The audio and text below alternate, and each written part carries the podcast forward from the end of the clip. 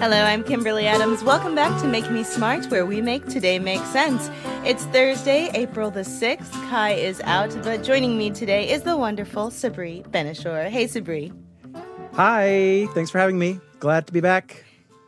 Yes, so today is Newsfix and Smile Day. We can get started with the news. Sabri, what caught your attention today?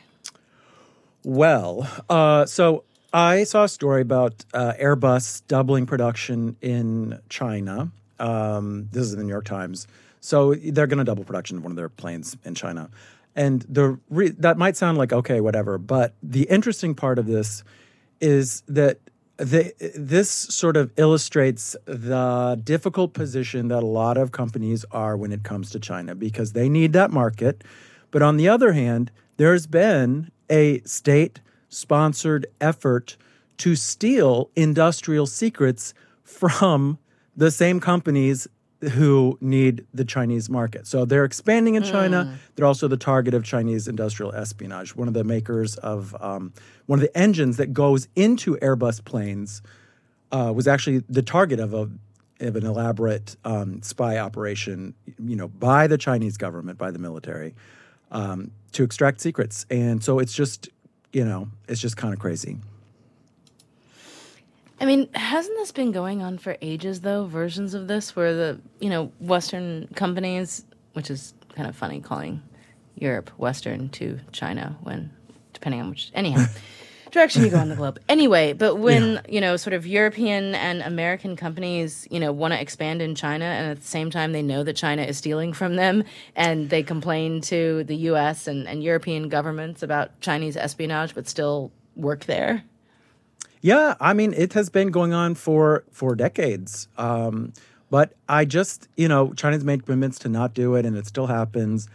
But it just, every time I read about this or learn about this, it still boggles my mind. I actually was just talking to uh, this former defense official today, and he was saying th- there's a, there are 250,000 people in China employed by the government to steal industrial secrets at a minimum. Wow. At a minimum. So, and you know, the FBI like every day has a new case of industrial espionage from China. And it I I just I don't know. I'm just continually just shocked by it, even though I shouldn't be. Hmm. I mean, yeah. I I wonder if they just like factor this into the cost of doing business.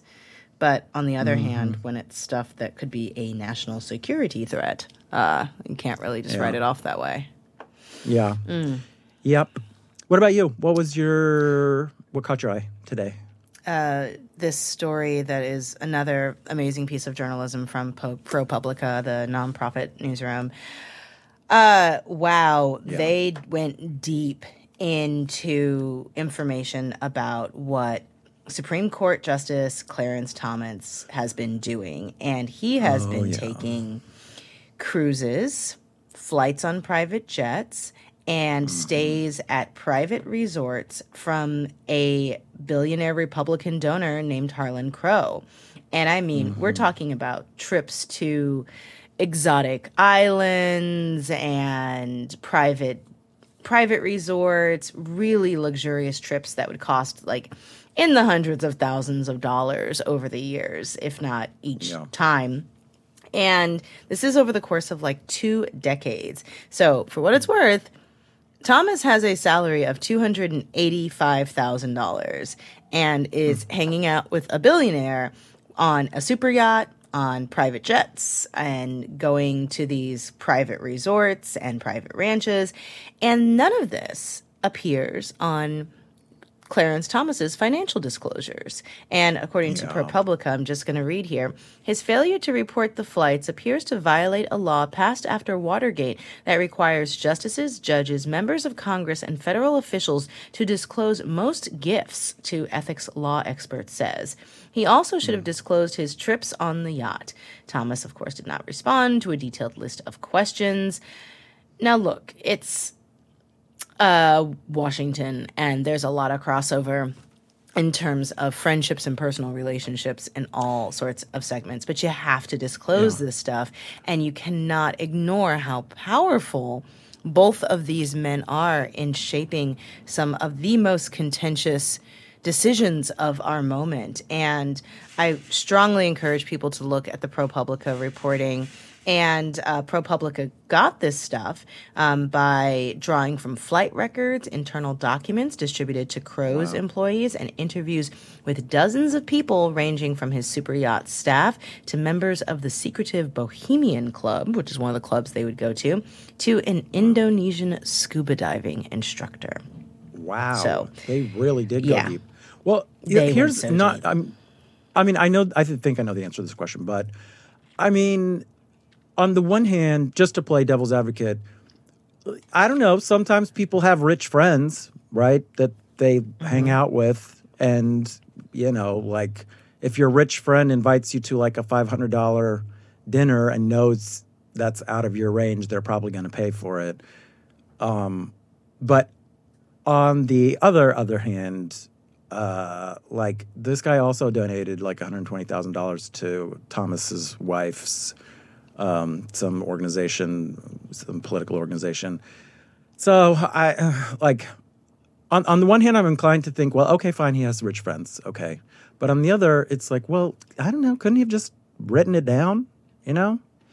So just like told disclosed yes, it? you can have rich friends, fine, but being in a position of public service comes with some trade offs right? Great power mm-hmm. comes great responsibility. You and I know this as journalists. We get offered stuff all the time that we don't take because it's not appropriate for the jobs that we do.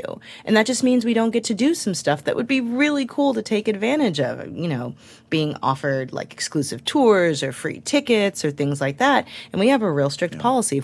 And so, like, a very kind person sent me like some samples of um, cocktail mixers to the DC Bureau. And I like mm-hmm. took a photo of it and sent it to my supervisor. And I was like, this is valued at over $25. I think I need to disclose this, you know, because we have to have a discussion about it. It's like, I'm not going to send it back in the mail, but we have to be upfront and, and transparent about this kind of stuff.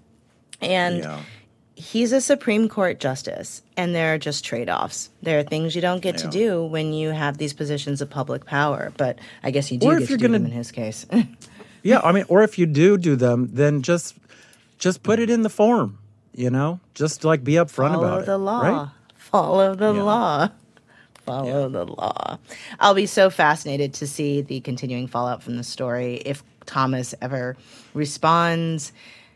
I don't know who would enforce this on the judiciary, on the Supreme Court. I guess like, it would have to be the Supreme Court itself, right? Because if they don't do something, I imagine the other branches of government will figure out a way to do something. And I'm assuming they would like to avoid that. So I don't. I know. mean, but the other branches of government being the White House, right, the executive, which is Biden, and if Biden tries to do anything to Thomas, everyone's going to blame him for being partisan, and you'll get the same kind of rhetoric you get around Trump. And if mm. you ne- leave it up to Congress to do something, well, look at the division in Congress, and good luck getting anything meaningful through. So uh, yeah, I, I, yeah. I, wonder what accountability looks like here. All right, that's a very. good uh, What about you? Yes, and it's a very good time to turn to smiles.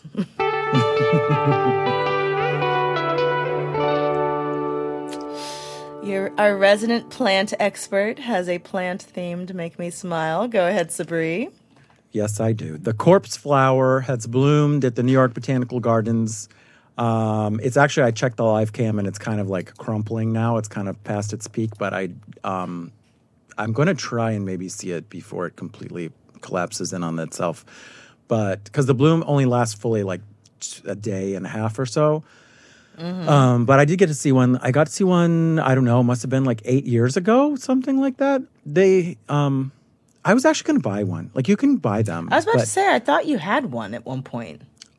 Oh, so there's a bunch of different species, like unrelated species, that all rely on the same evolutionary um, mechanism of smelling like uh, rotting flesh and meat. or uh, yeah, rotting meat or or uh, poop, and they've just sort of all happened upon this strategy to attract flies instead of like bees.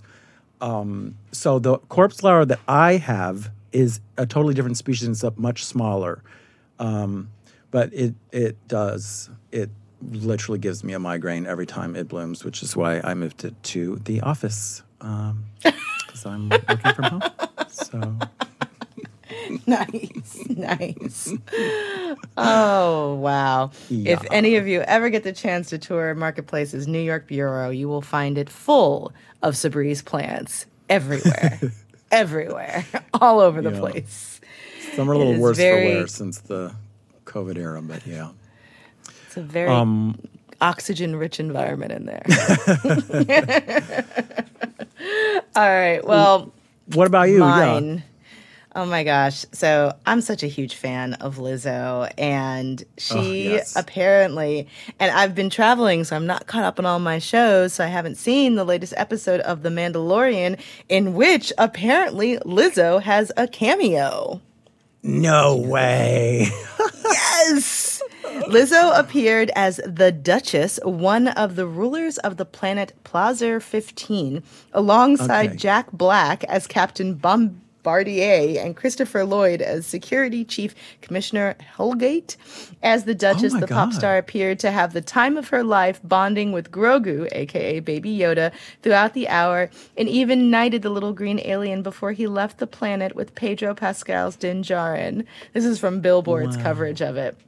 And they have this really nice story about how getting this opportunity brought her to tears because, and here's the quote When I was a young girl, my dad introduced me to Star Wars like a rite of passage. The trilogies are his favorite movies and quickly became mine. When they called me and offered me the role of the Duchess, I cried all day wishing my dad was still with us because he'd be so proud.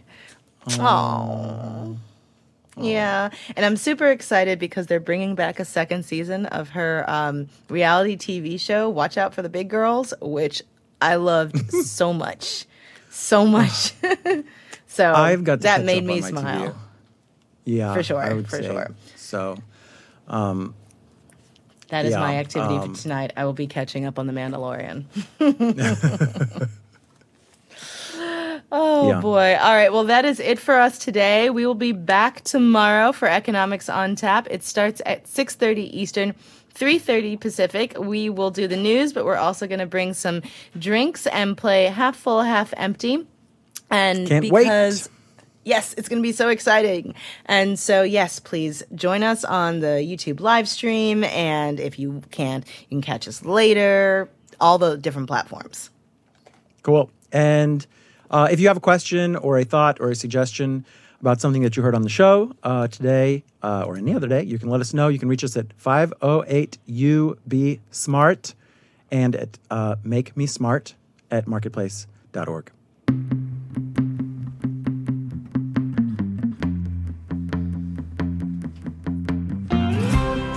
Make Me Smart is produced by Courtney Bergsieker. Today's episode was engineered by Drew Jostad, and our intern is Antonio Barreras.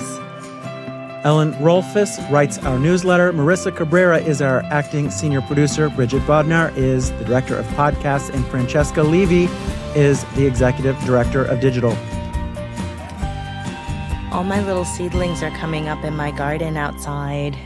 I'm planting like 40 different varieties of herbs and oh. vegetables and things. It's pretty wild out there. Awesome. Awesome. We all want to be our best selves, but it can be an expensive journey. From experimenting with alternative medicine I was working with a natural holistic nutritionist and never really thought about the cost. to splurging on fast fashion.